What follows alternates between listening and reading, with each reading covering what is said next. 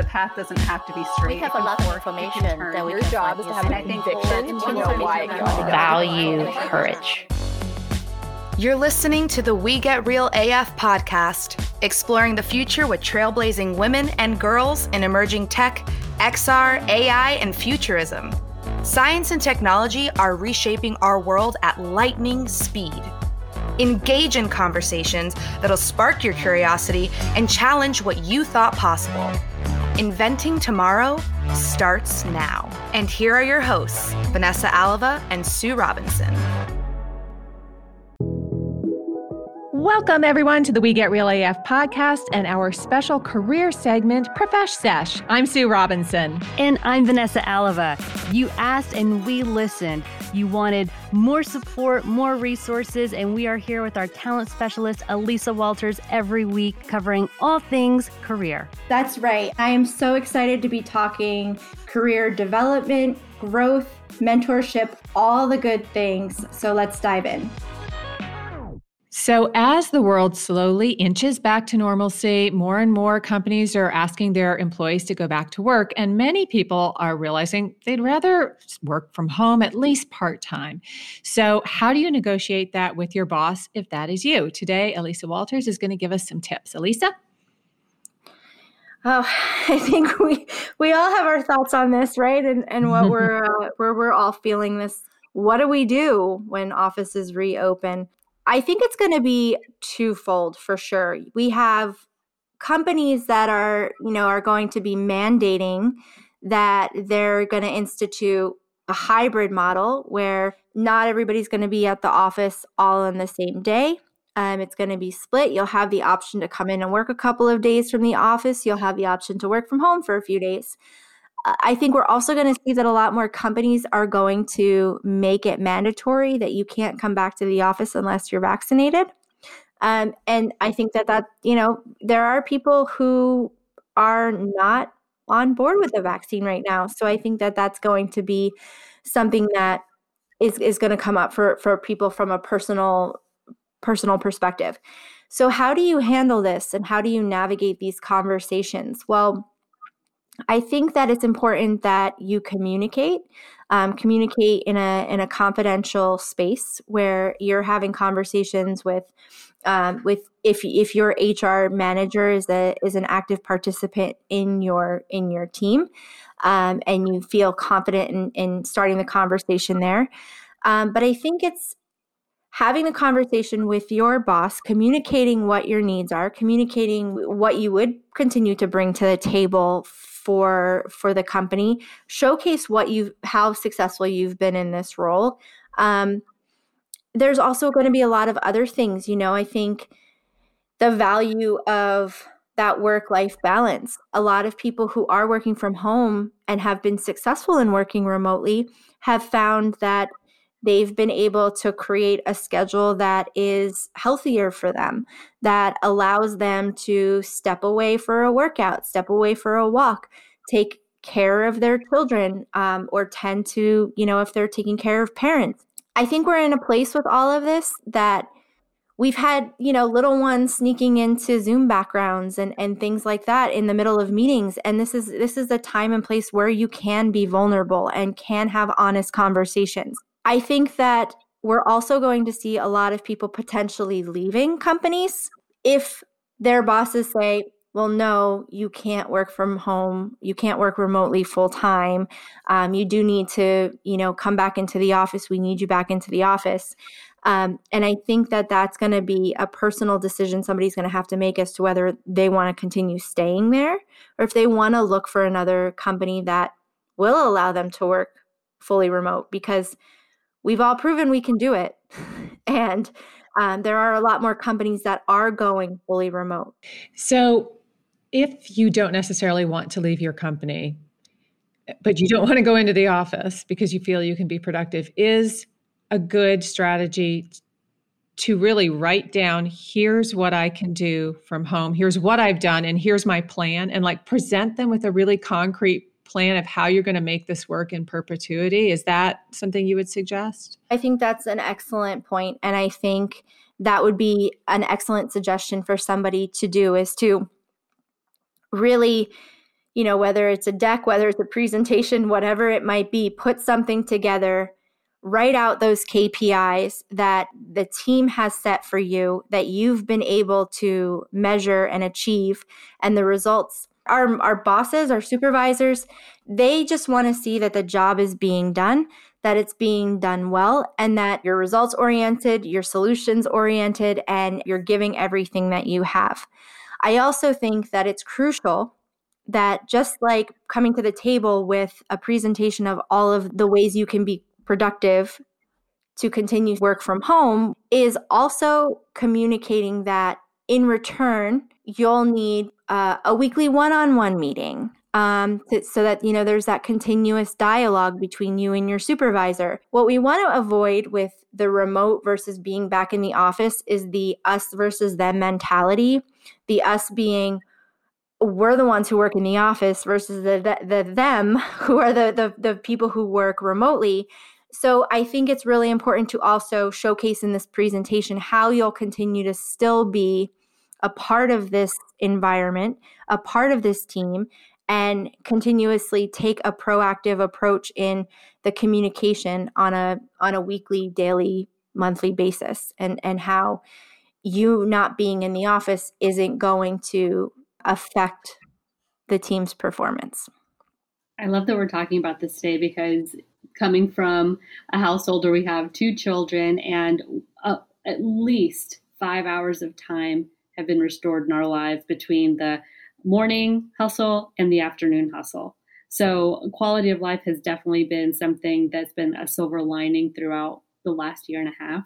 Um, Elisa, talk to us about you mentioned the us versus them when what I've been hearing through like different you know circles and friends and family is that there are those that are 100% ready to go back in. They cannot wait. They want that social interaction.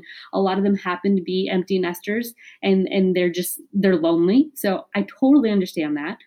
But to your point, those who have found a healthier balance of life and work want to stay remote.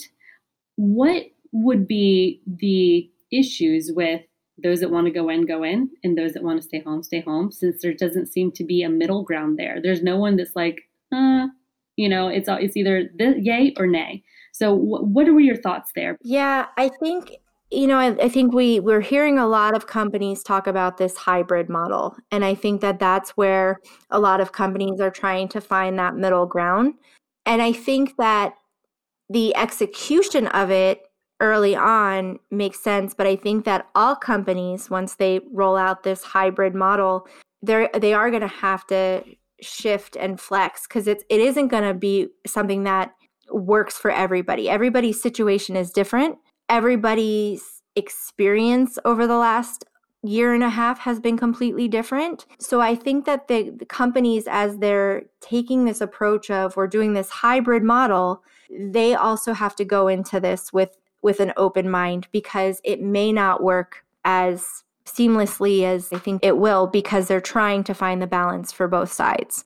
I think that a lot of companies also, from a business perspective, if they are the overhead of an office, the expenses of keeping an office running and having the lights on and the internet and and you know all those resources to have it an office open that is something that they may have a little bit of pushback on because if they are paying for this space and it's not being utilized that is going to be something that they you know they are going to have to put potentially put their foot down as all right everyone's going to have to be 100% remote or we do need people back in the office. So it can't be one or the other. This is how it's going to be and then companies having to work out from a salary standpoint you know if, if somebody wants to be fully remote and the office is located in california and they want to live in florida where the cost of living is significantly different the, the company has to look at all of those things as well. And there may be limitations on hey you can work remote but you do have to stay in the state of california to do that depending on you know different types of tax laws and things like that. To kind of go back to basics in the beginning of this conversation is communicate. Communicate what your needs are communicate what you're feeling and present if working remotely full time is something that you need for your quality of life, for your health, mental or physical, bring that to the table and present why you still can be successful in this role. And maybe it's a can we give it a try for, you know, the first 3 months, 6 months. Maybe it's a trial basis and then it, you revisit it from there. But I I do feel this is my own personal observation is I think it's really going to be hard to mandate something to someone who has had no other choice but to do it for so long and has been able to do it. So, you know, that gets into well if if it's a mandatory thing and the company is saying no to your to your ask, then it might be time to look for something else that is in line and can allow you that flexibility.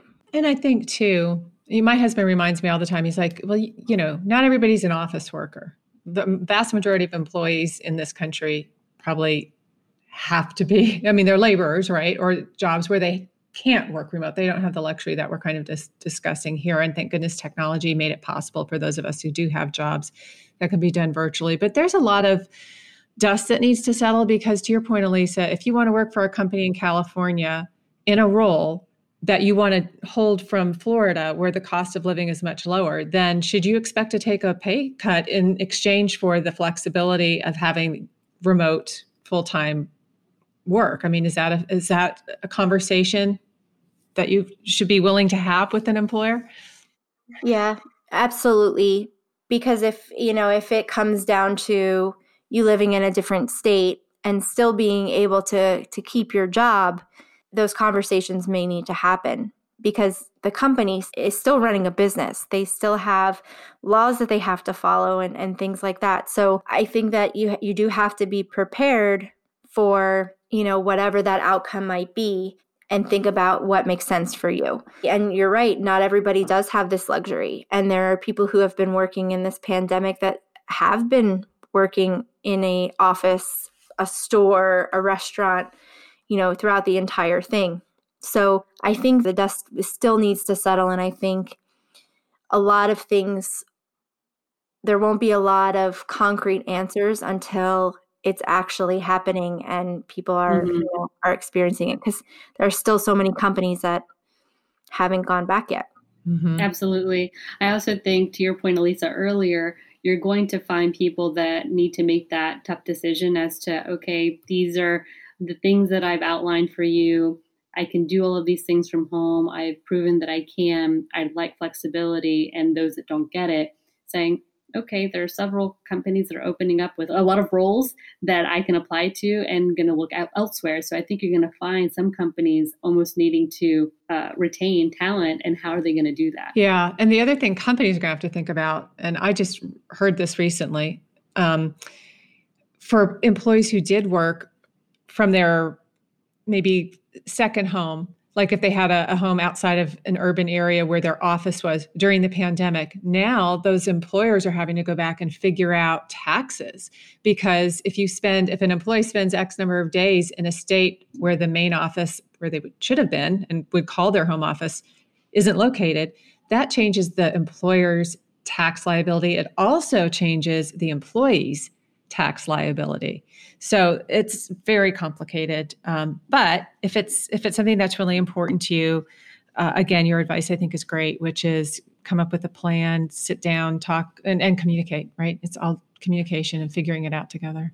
Go circling all the way back. Are the companies that actually continue to pay their people what they're worth, no matter where they are, um, without creating, you know, an internal conflict?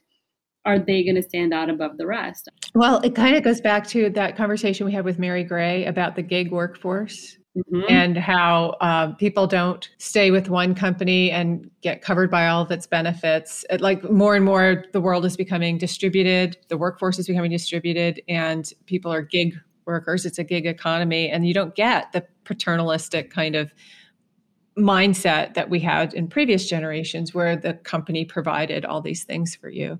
Um, exactly. It's really hard to do that. So yeah, it's it's changing. Who knows?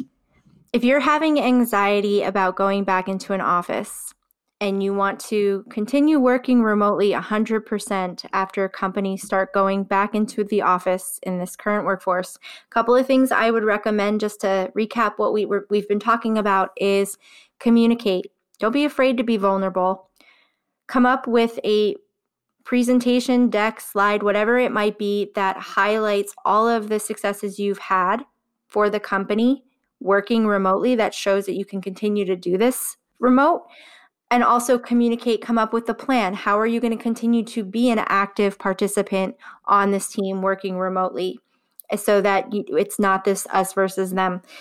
And then finally be prepared for the answer know what you need to do if it's not what you want to hear and make sure that you follow through if it is what you want to hear great thank great you always great advice thanks elisa you're welcome Hi, everyone. Thanks so much for listening to this episode of We Get Real AF. We're excited to bring you the voices of amazing women and girls who are shaping the future for good. Please help us spread the WeGraph mission of supporting women and girls in emerging tech and science. Follow us on Twitter, LinkedIn, Instagram, and Facebook. Our handle is at We Get Real AF. And visit our website at www.wegetrealaf.com. Don't forget to like, comment, and to subscribe to the podcast.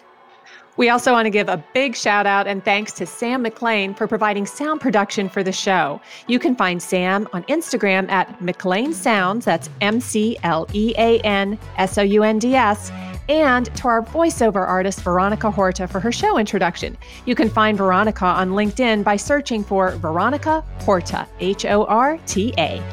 We'll meet you back here next time for another great conversation about high tech with cool women.